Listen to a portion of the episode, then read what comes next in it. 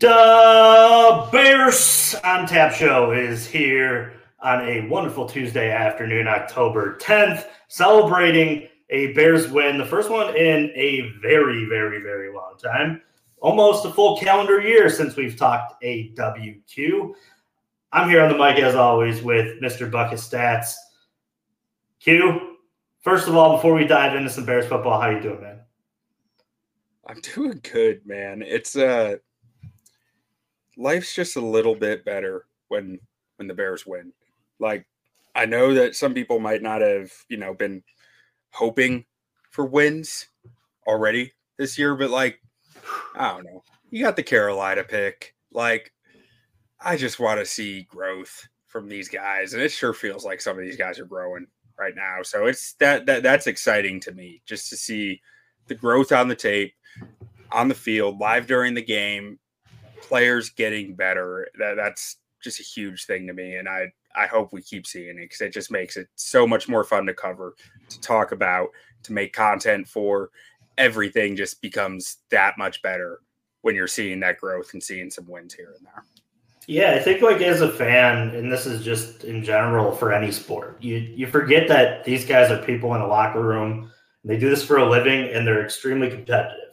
So when they don't win for a very long time, it sets a lot of negativity in the locker room. It sets a lot of doubt in a player's mind and confidence, in my opinion, in any career in general, is a trait needed. And you can only gain that by having success in your profession. And I think that while we all sit here and root for, man, I hope they get this thing right honestly, these wins mean more, and these wins very much they kind of propel you know these guys into you know different points of their career. Maybe they raise their play because the confidence that they have and the, and the trust that's being built. The Bears win 40 to 20 on Thursday. Um, Justin Fields goes for 282, four touchdowns, and a 125.3 quarterback rating.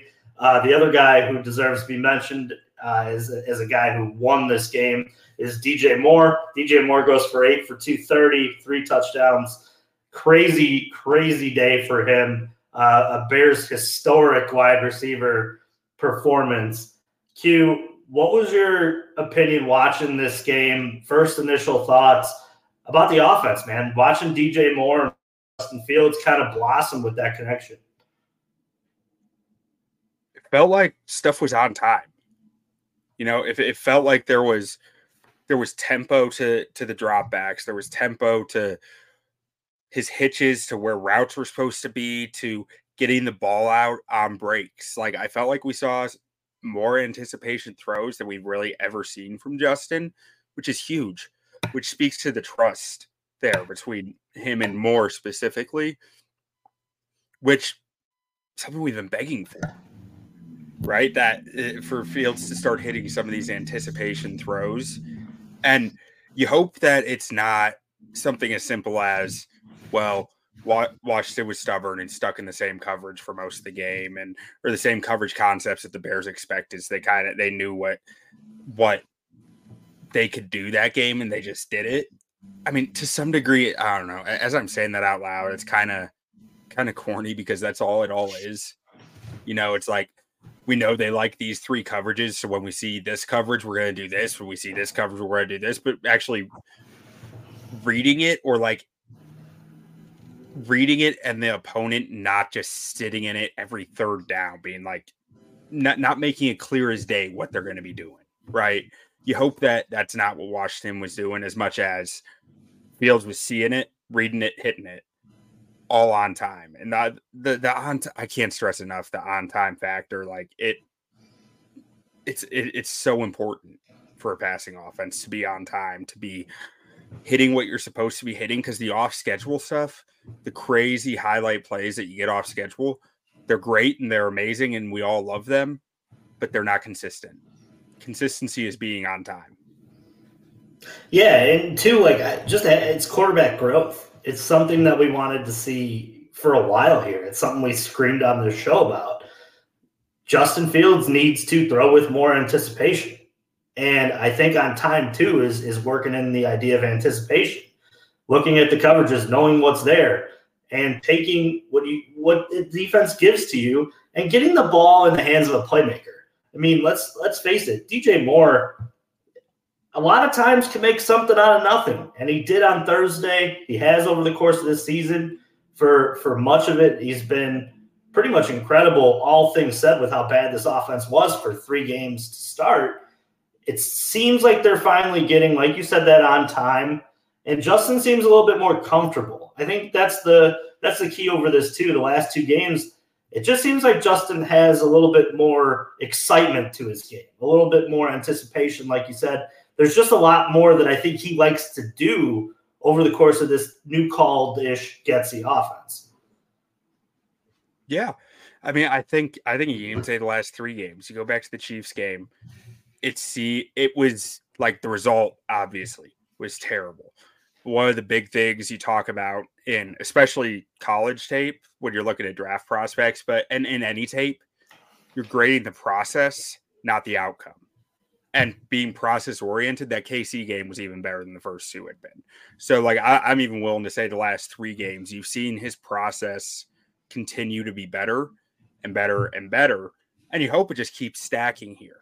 Now, one thing I will say that does concern me, and I say this because after the first two games, maybe even the first game, my mindset went from okay, the last two years the glass has been half full. Now the glass is half empty. And it's going to take time to earn it back to get it back up to half full to to get that optimism back with the quarterback play. And it's trending that way, but I'm still looking with a skeptical eye right now because I don't want to be bamboozled. You know, I don't want to be tricked. Trubisky tricked me. That's half the reason I'm sitting here right now talking about the Bears is because I was so confused by Trubisky that I just had to learn more and I had to study more and I had to like I had to know, you know. So I, I'm I'm still sitting here saying I need to know, I need to find out, and with that comes questions. So the question that I have from this game is like almost all the yards were DJ Moore. And those were almost all go routes and hitch routes. Routes to the sideline, nothing over the middle of the field. And the middle of the field has been one of our concerns with Fields. Like he's he's been really good at times in his career hitting intermediate routes, but intermediate routes in between the hashes, that's been an area that's always been kind. It, that's the danger zone for quarterbacks, right? That's where people come flying in out of nowhere and get an interception. That's that's where the best quarterbacks in the world make their money.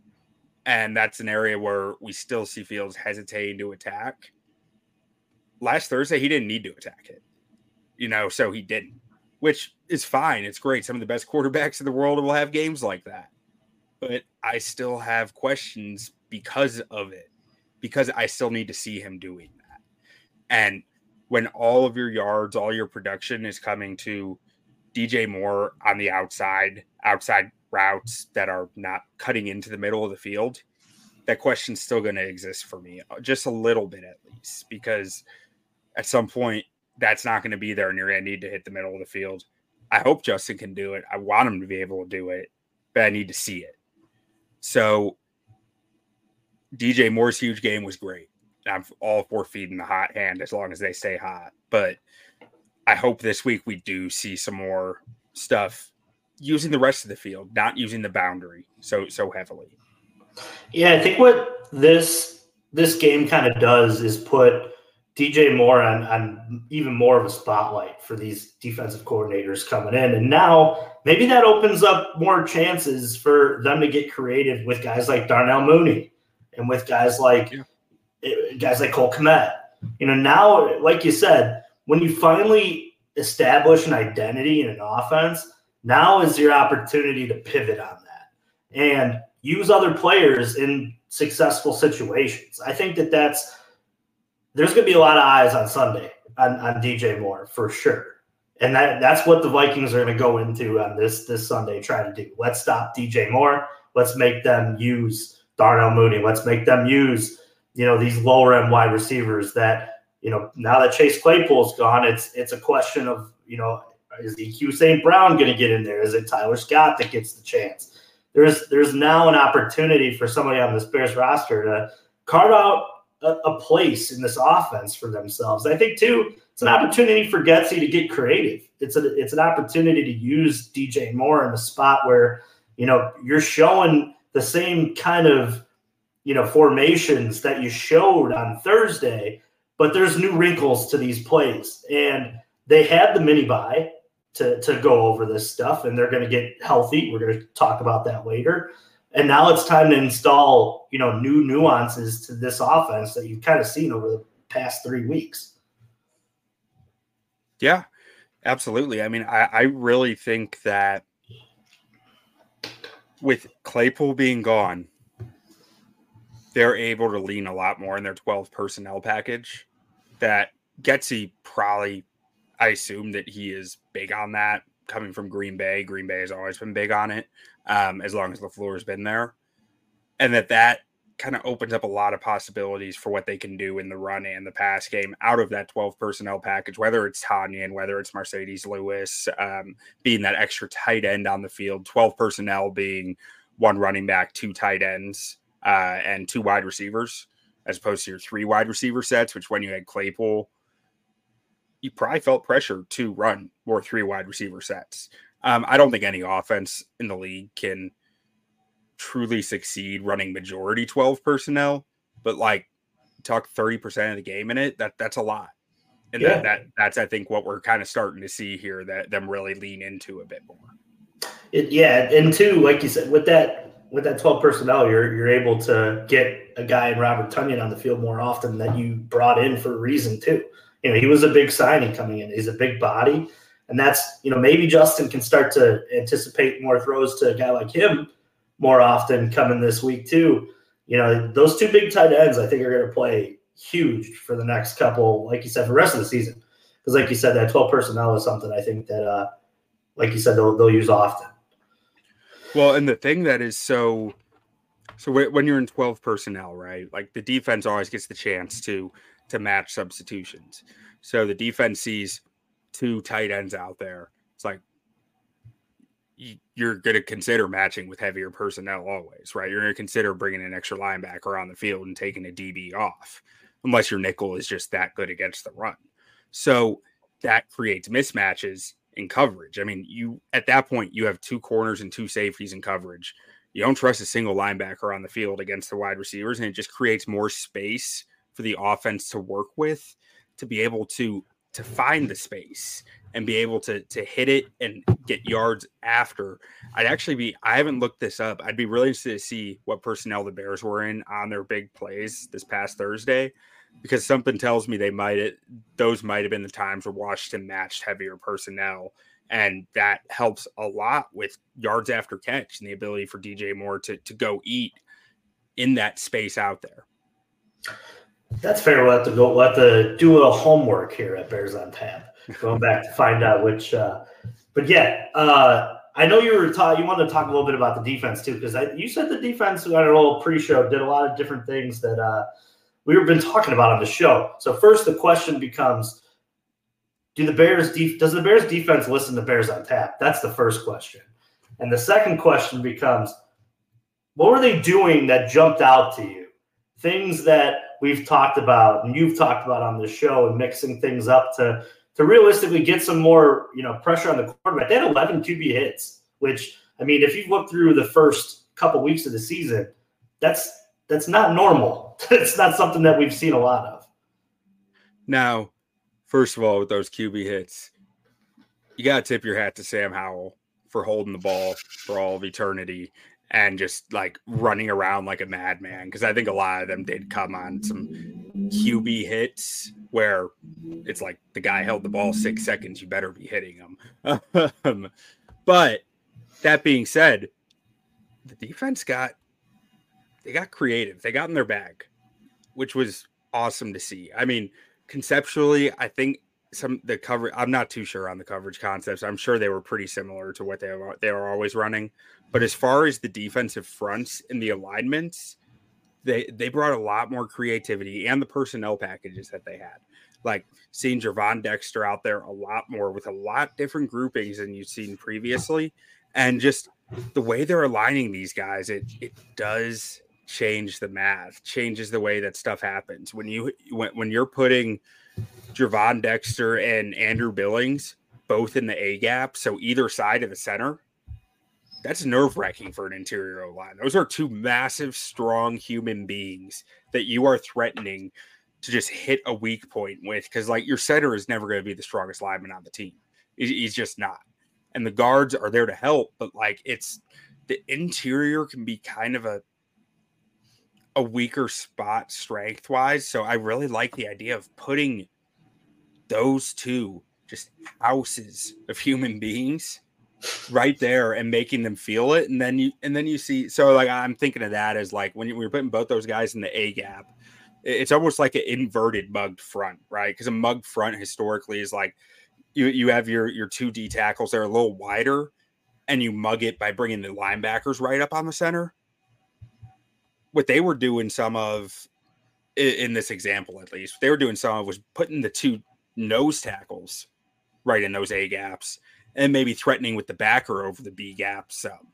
And you saw some of that. You saw some normal mug fronts, like I like I just said, with the two linebackers over the A gap. You saw some times where they they they put the linebackers mugged up and they dropped, and then one of them still came a split second later. Like it's it, you just saw more creativity that we'd been begging for, and that was just fun. And it's just nice to see. And it's it makes the opponent have to think. And that's all we want. Make it if they're if they're gonna if they're gonna succeed against you, at least make it hard on them. You know, and that's what they were doing. They're making it hard on them, making them have to think, making them have to worry about what they might throw at them next. You saw some corner blitzes out there. You saw a variety of different blitzes. Um, I still assume that they didn't blitz that much, but you saw a few plays where a D lineman dropped into coverage, so you were still only bringing four, but like you were getting the simulated pressure out of it, right? You were bringing a guy from an unexpected area instead of that fourth D lineman who you dropped instead. Um, and that, that type of stuff can just go a long way. Um, and hats off to Gervon Dexter, man. He he had a game. I mean, I'm he's he's not Jalen Carter. You know, he's not to be Aaron Donald, but like, I loved this kid's tape at Florida, and a big part of why I loved it, which this is this honestly, from an evaluator perspective, this sounds this might sound terrible, but like, you're watching this guy, you're like, he's slow off the football, he stands straight up, he doesn't have a single pass rush move. How the hell is he winning? he's that strong. I mean, it was that simple on his college tape. He was that strong. None, nothing technique wise really mattered much for him because it was just like he's different. And that's what one of the reasons I loved his tape because it was like, man, if he could tidy up some of these things and develop one pass rush move, you could be talking about a guy who's really dangerous. And that's what we started to see some of. I mean, we're still not seeing much pass rush moves, but just seeing the the dominant strength translating is huge to me because it's like okay well he's got that at the NFL level too because that that was the number one concern with a player like that like will that trait translate because the guys in the NFL are a lot bigger a lot stronger might handle it easier but it has translated so far and you're starting to see him build more confidence and he's faster off the ball now so he has cleaned up one thing starts getting the pad level right, you start really seeing a player. Um, one thing that uh, my friend Robert Schmitz pointed out to me, though, that is I need to go back and look at look at more of. And as he said it, I was like, might be onto something. I'm not sure that Dexter wins to his left very often. It seems like he's always winning to his right. And even going back to his college tape, just thinking about it, because I didn't go back and re-review it, but like just thinking off top of my head, it does feel like a lot of stuff was going to his right. So it's one thing I'm looking for this week. I want to see if he's making any plays to his left. Because that's gonna. That's hilarious to me because the whole time you're you're talking about that, I'm thinking of the Derek Zoolander. I can't turn left. we we need we yeah. need uh we need Brian from uh, from on tap here to quote us in on a little bit of uh, Gervon Dexter can't turn left yeah. when. Uh, I mean, maybe maybe he can. I'm hopeful he can, and if he can, I'm hopeful he can figure it out. Zoolander did it eventually when he needed to, in, a place glory. So I'm hoping that Dexter can be the same way.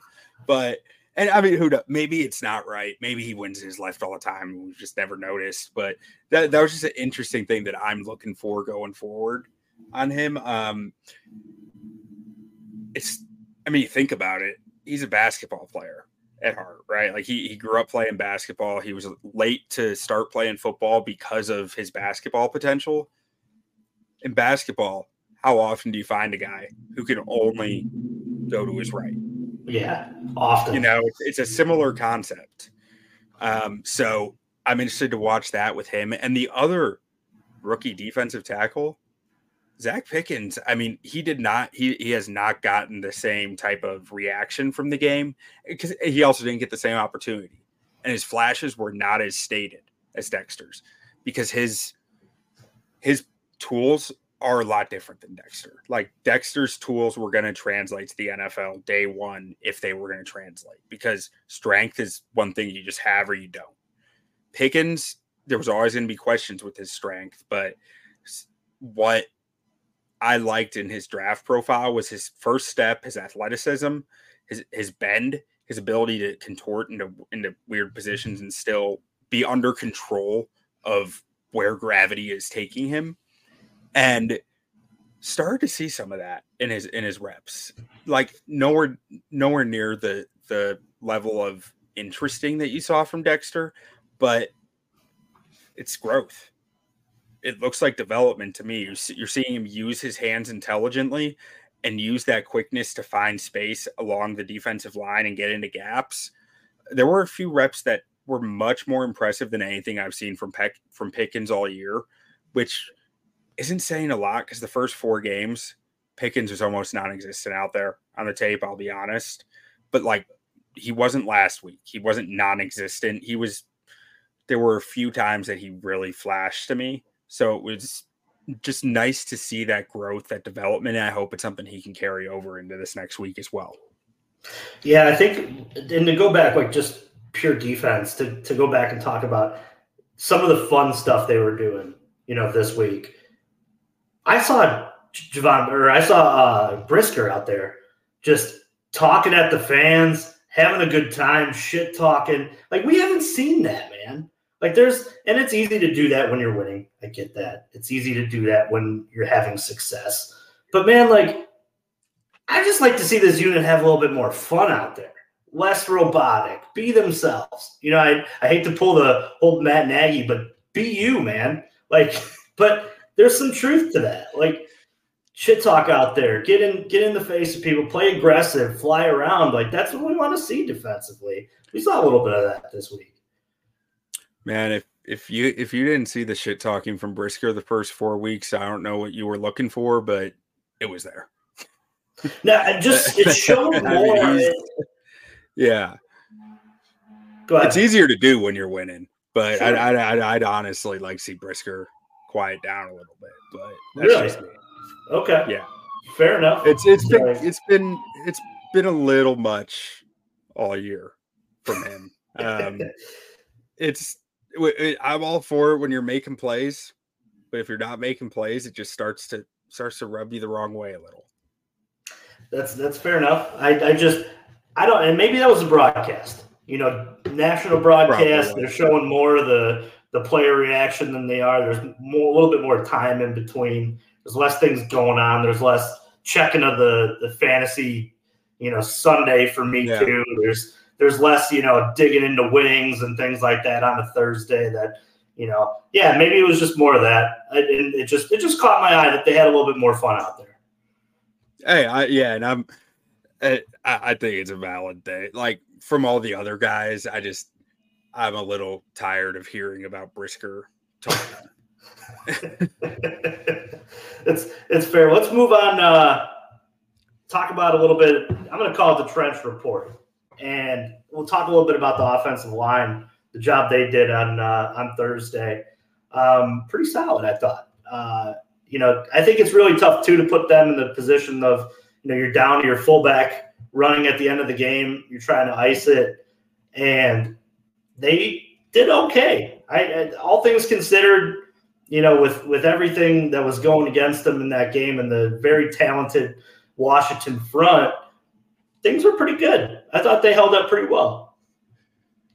I mean, one of the things to really highlight in there is they held up despite playing seven different offensive linemen. Right? I mean, you saw Ja'Tyre Carter in there, you saw Lucas Patrick, you saw Cody Whitehair, you saw Carter, Whitehair, and Jenkins all at left guard at points. And you saw Whitehair and Patrick both playing center. So, I mean, what is it? So that's five. Yeah. So eight different offensive linemen, not seven, eight different offensive linemen throughout the game, all playing, you know, 10 plus snaps, 15 plus snaps, something like that. Um, usually that's kind of a, a death wish an offensive line when you're getting that many different different combinations, especially against a front like Washington. And like, don't get me wrong, they they exceeded my expectations against this front because this is probably the most dangerous D line in the NFL. Um, just top to bottom. I'm not sure you'll find a more talented unit anywhere else, but they were so they exceeded my expectations, but it's like still it's ugly at times. But like they did better than I would expect the average NFL offensive line to do against this team. Um, Darnell Wright probably had a few welcome to the NFL moments in this game. Um, he, but it it didn't slow him down. He was just as mean and angry as ever. So like I that's what you like to see. Like after a bad moment, he's coming right back and giving it right back to him. Um, so I definitely thought there was still a lot of promising tape from Darnell Wright, but it was a rougher game for him. First time that he's really faced. I mean, talking about the guy that you were running against him all game, Montez Sweat 35 and three quarter inch long arms. Like the, the, the threshold for NFL offensive tackles is 33 inches. This guy's got two and a half inches on the average NFL offensive tackle. Like that is just freakishly long athlete who can move. And Sweat took it to Wright a few times. Like he Wright was having a hard time keeping Sweat out of his chest, out of just like getting really good hand position and driving him backwards. But he was figuring out as the game went on, and he ultimately he late in the game he was getting the job done, which is important that you just find a way to get the job done. That's a lot of, a lot of playing offensive lines, just finding a way to get it done. Um, and who knows, maybe Montez Sweat or Chase Young is Chicago Bear this time next year. We'll find out. They're both free agents and already Washington's had some talk behind that too. Yeah. Washington's got a little too much money invested on that D line as is. One of those two guys is leaving. Uh, like, I'm not sure how they'll probably maybe they'll franchise tag and trade one of them, but like, I can't imagine they can re-sign both those guys. Um, but keeping on with the Bears O line, extremely impressive game from Nate Davis. I, I think Poles nailed this signing right now. Like Nate Davis has just looked good every game I've watched him in he's had he's had his moments of rust from you know lack of practice, lack of chemistry, whatever you want to call it. But for the most part, this is a guy who's consistently doing his job and doing it well. Um, when Lucas Patrick was in at center, I was pre- I, again. I, have been impressed with Pat, Patrick's pass protection this year. It's been better than I expected it to be. Um, run blocking, not so much. That that's where he really kind of struggles. And Whitehair came in about halfway or maybe a third of the way through the game, took over at center. Um, very similar stuff. I mean, I Whitehair had a had a fairly rough game, all things considered, for, from a uh, pass protection standpoint. Um, run blocking, he was serviceable. But one thing to note with Whitehair's game until this point, like he had in pass protection, I had rarely given him marks better than fine. Like, and, and my, my grade scale goes dominant, good, fine, poor, bad. So he was living between the good to poor range. Usually not bad. Like usually he's doing like like finding a way to get it done, but like it's like hanging on by a thread. But a lot more fine than good, and also more poor than good. This game in pass protection, I had more good good reps from him than I've had in any game this year, which was interesting. Also, a lot of poor and bad reps, but like the good was a lot higher than it had been. So maybe he will kind of kind of level out more at center and be show more of the player that he once was. Um, we'll find out.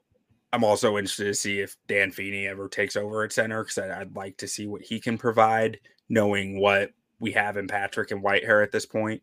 Um, Teven Jenkins, first game of the year, he only played I don't know, maybe half the reps Um, because um, Cody Whitehair started the game at left guard. Then Jenkins came in, and then Carter took over at the end uh, because I imagine Teven's still getting in game shape. But I mean, right off the bat, man, this guy likes violence.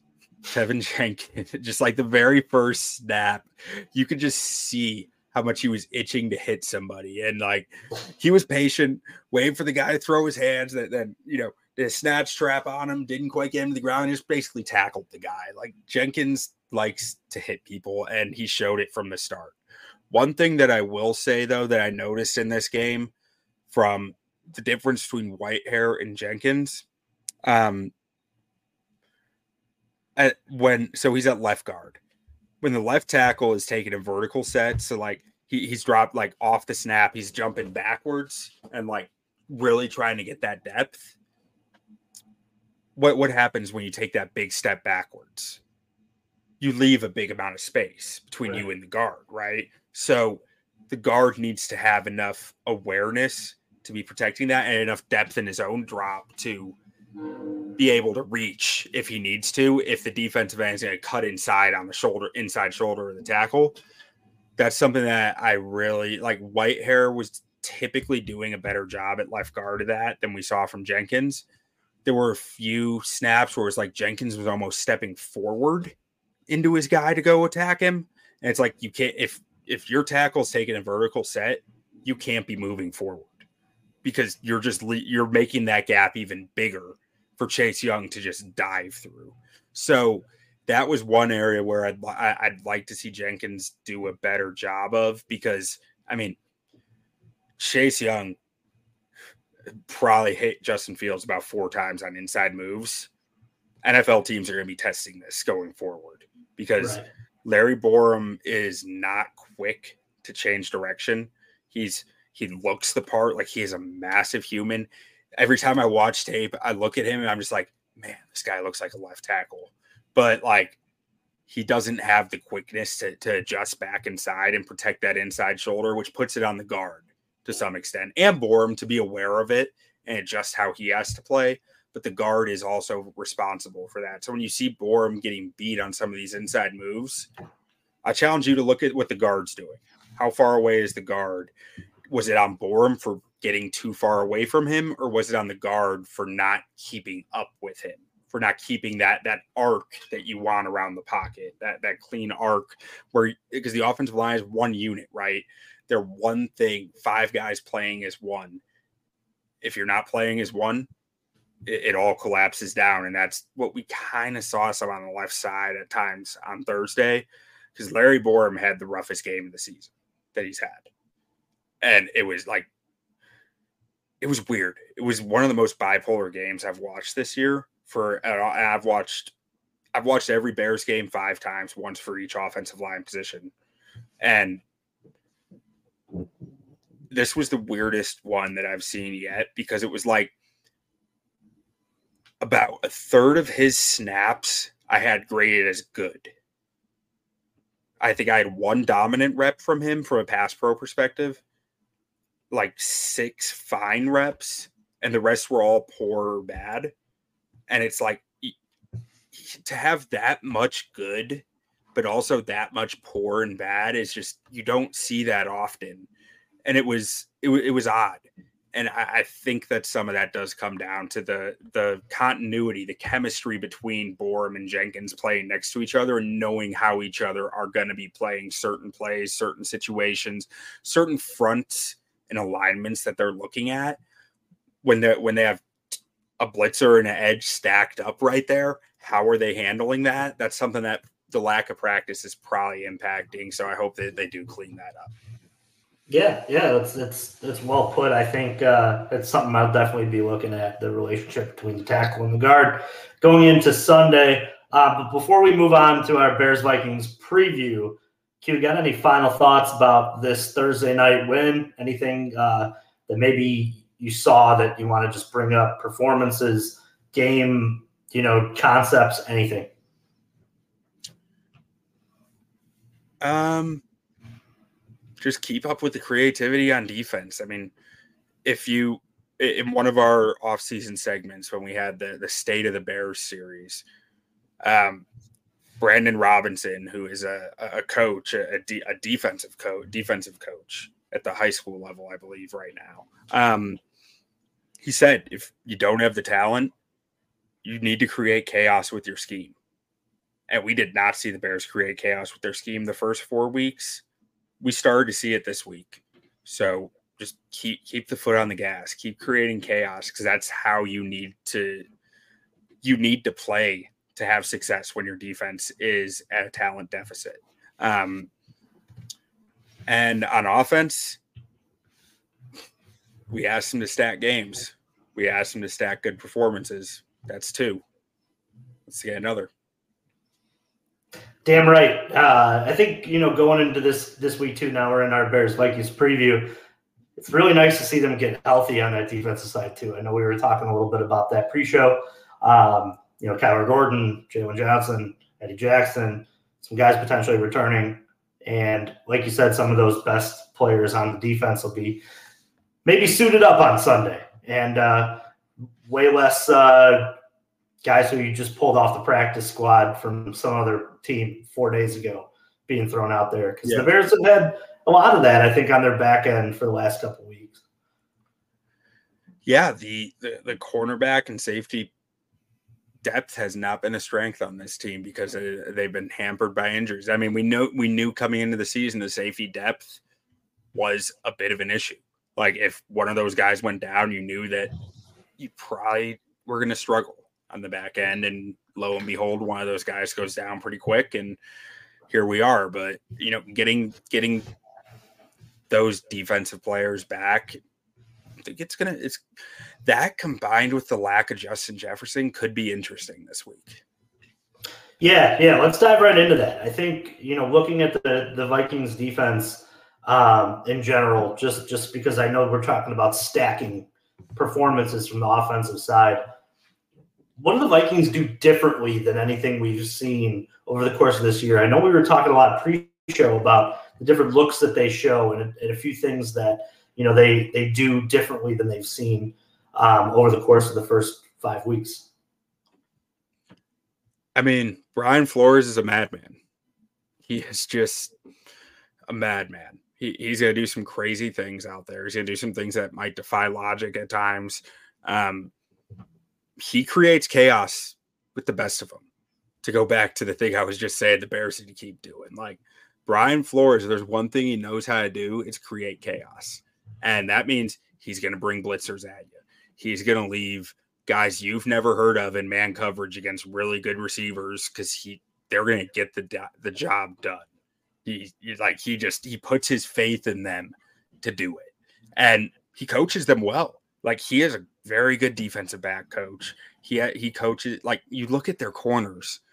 Byron Murphy, he was a what, second round pick a few years ago. He, he's actually the the one corner who you feel good about that they that they're playing. But PFF has him at a 46.9 coverage grade right now. So like it's kind of I know he's talented, but also the Cardinals let him go last year for a reason, and he hasn't really performed that well early in the year like pretty poorly by PFF grades at least. Um, and then after that, yeah, Josh Metellus, who's played all right. Um, more of a run, a run stuffer than anything, but he, I mean, I, I, actually I think he's a safety, so he probably doesn't even belong here. Excuse me, I'm looking at the PFF depth chart it says his name, but I believe Metellus is a safety. Um, Akayleb Evans, he's actually played fairly decently out of Mizzou two years ago, um, but again, he's not a guy that you really saying that's a number two cornerback in the NFL. You know, at least not yet. Like he hasn't proven that yet. Mekhi Blackman was like a fourth round rookie out of LSU. Um, so they're really lacking talent at the cornerback spot, which is such a key for what Brian Flores wants to do because Brian Flores wants to let the dogs eat and trust his back back seven to to lock it up. Like so when that's your plan, you need talent back there and they they're really lacking for the talent back there on the back end. But they are going to blitz the hell out of you. They're going to come for you. Their their their D line is about as stout as they come in the NFL. Like they're not. I'm not sure what the status of uh, Marcus Davenport is for this game. I think he's still out. They still have Danielle Hunter there, but when I'm talking the the the stoutness. I'm really talking the D tackles. I mean, Harrison Phillips is one of the. I love watching Harrison Harrison Phillips play football. I I, I want to say he put up something like 40 reps of bench press at the combine when he was coming out. Like this dude is just a monster. He's just like a a giant meatball in the middle of the defense. Like you can't move him. And they have a few guys like that, like a few big 300 pounders that they that they keep right up there in the middle and just say try to move us. I mean, one of them is a, is a, a uh, familiar name, Khyiris Tonga, former Chicago Bear, like again, another 300 pound guy. Like they're just, they are stout up the middle and they're going to dare you to run the football on, on those guys. And they're going to blitz the hell out of you on top of it because, I mean, Danielle Hunter is still a pretty darn good player, but like, I don't look at their pass rush and say that's a scary pass rush. You know, I, I look at their D line and say those guys can can stuff up some run some run lanes, and those guys can stay strong up the middle, and they're going to rely on the blitzes to get home. If they're going to rely on those blitzes, that kind of pulls me into my next question. Talk about stacking games here. How does Justin handle that pressure? What what can they do schematically to make sure that you know, Justin can get the ball out and continue to see more anticipatory throws and to get another, you know, head of this monster going. I think I think Darnell Mooney is a huge key to continuing this success in the future. They they tried four times his way on Thursday, no catches, kind of blanked him out, and it seemed like he was open. Justin and him missed pretty often how do they continue to you know stack these performances? And what does justin got to do to you know overcome this pressure that you know he's going to see on sunday? Yeah i mean so justin right now he's the ninth most blitzed quarterback in the nfl um, and by pff grade he's 25th in the league. Um, his stats are actually better than, than that would suggest like his completion percentage isn't good. He's at 57% completion percentage, which is probably near bottom of the bottom of the NFL. But two turnover worthy plays, 7.9 yards per attempt, four touchdowns, one interception. Like the, the stats don't look as bad as the PFF grade does. But to me, like when, when you're saying schematically, what can they do? Like that that's a hard question to answer, right? Because – beating the blitz is all about processing pre-snap to post-snap. Like when you're sitting that sitting there behind the line of scrimmage pre-snap, recognizing who is the, who are the threats. You know, do I got six guys here I need to account for? Do I got seven I got to account for? Do I have eight I have to account for? To post snap, what are those guys actually doing? And finding the open space if they are coming, finding like say, say that it's one of the linebackers is coming, knowing you have a hot route coming right over that, and you called it hot pre snap. knowing you have that hot route coming open right there and nailing it with anticipation because that's one of the biggest things as to why Field struggles against the blitz. You need to throw with anticipation. Like beating the blitz is about getting the ball out on time to the vacated space.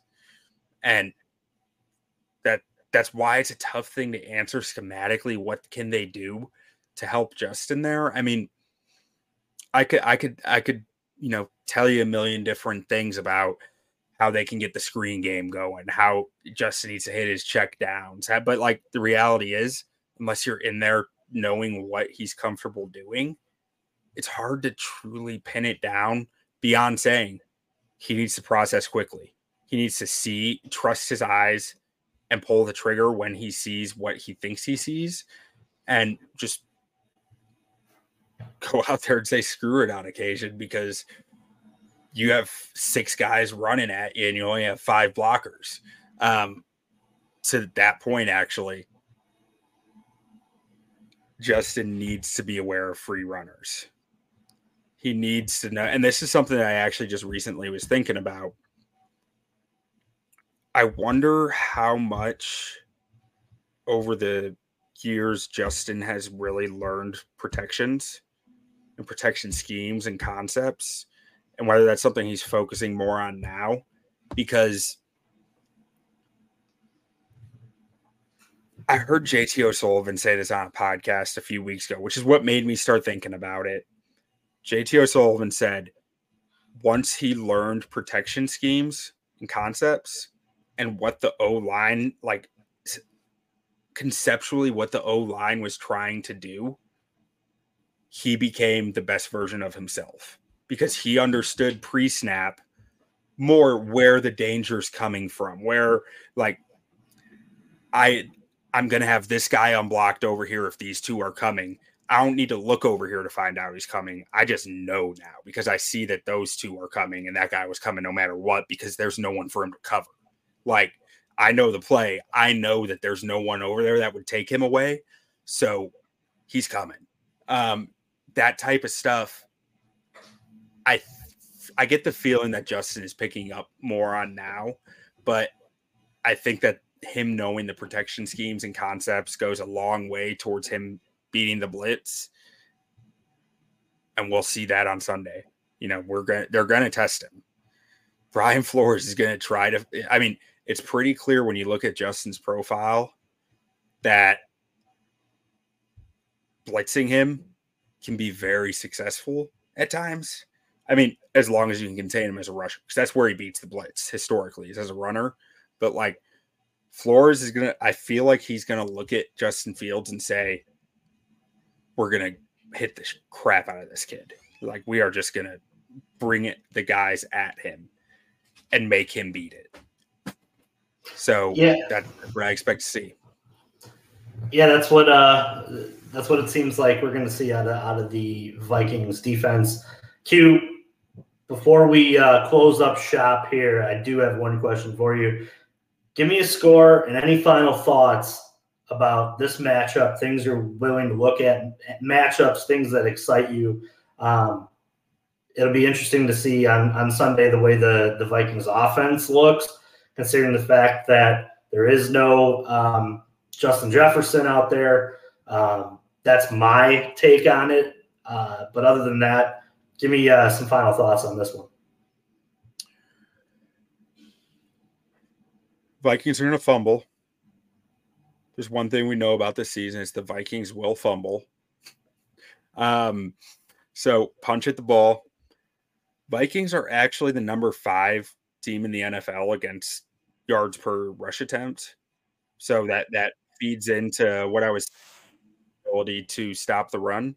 Like that's there. Like they they teams have not run on them except for the Eagles, who put up 260 rushing yards at five and a half yards a clip. No one else has exceeded 3.2 yards per carry, but the Eagles just dominated them in that. So maybe the read option might be big in this game, is what I'm seeing there. Because the Eagles love the read option. They like they, they have all sorts of read option concepts they throw out there. Sometimes it's not even an option, it's just a handoff, but it, it's the same look and concept. Like they just don't want Hurts taking the hit, so they'll just call it a straight run. I wouldn't be shocked if the Bears try to lean on more read option this game for that reason, looking at what the Eagles did against them. Um, and Kirk Cousins is going to Kirk Cousin. I mean, no Justin Jefferson. They're not going to be as effective, but they still got Jordan Addison. They still got KJ Osborn. They still got TJ Hockenson. The Bear tight ends have torn the Bears up so far this year. The linebackers will need to be sound in coverage against Hockenson because he's he, he's going to be a key man in this offense this this week for the Vikings. And Cousins is just going to he's going to get his yards. He's going to get his touchdowns. It's what he does. You, you got to hit him though. You got to find ways to hit him. And a, and a score, Q. Oh, and a score. Let's go. And to be clear, life's too short to pick the Bears to lose, so I just don't do it anymore. Um, but that being said, I'm gonna go Vikings 30, Bears 32. All right.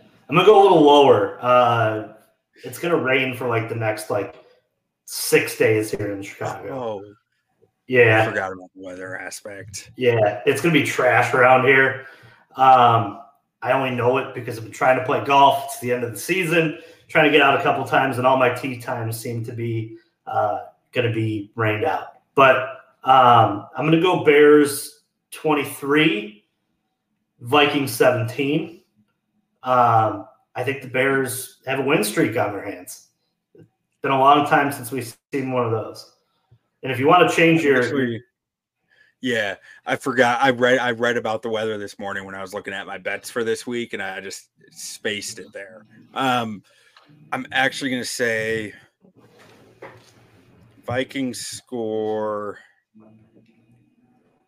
three touchdowns and a field goal, or two touchdowns, two field goals. So let's say 20. And let's say the Bears get three touchdowns and a safety. 23 to 20 Bears. we like that 23 number. We really like that 23 number. Uh, I am down and always for it. Q, thank you for your time today. Bears on Tap is one of two Chicago Bears podcasts here at On Tap Sports Net. You can find us at www.ontapsportsnet.com for all your sports and literature needs. Bulls, Bears, Hawks, first night tonight. The Connor Bedard era starts.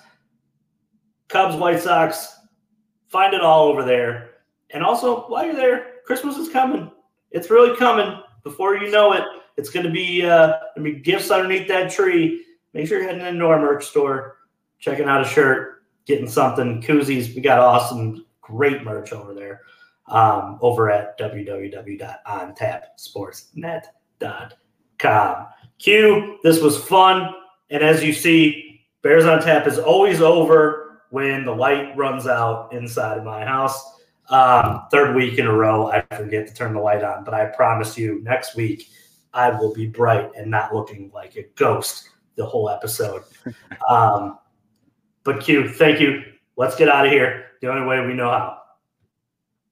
Bear down. Bear down.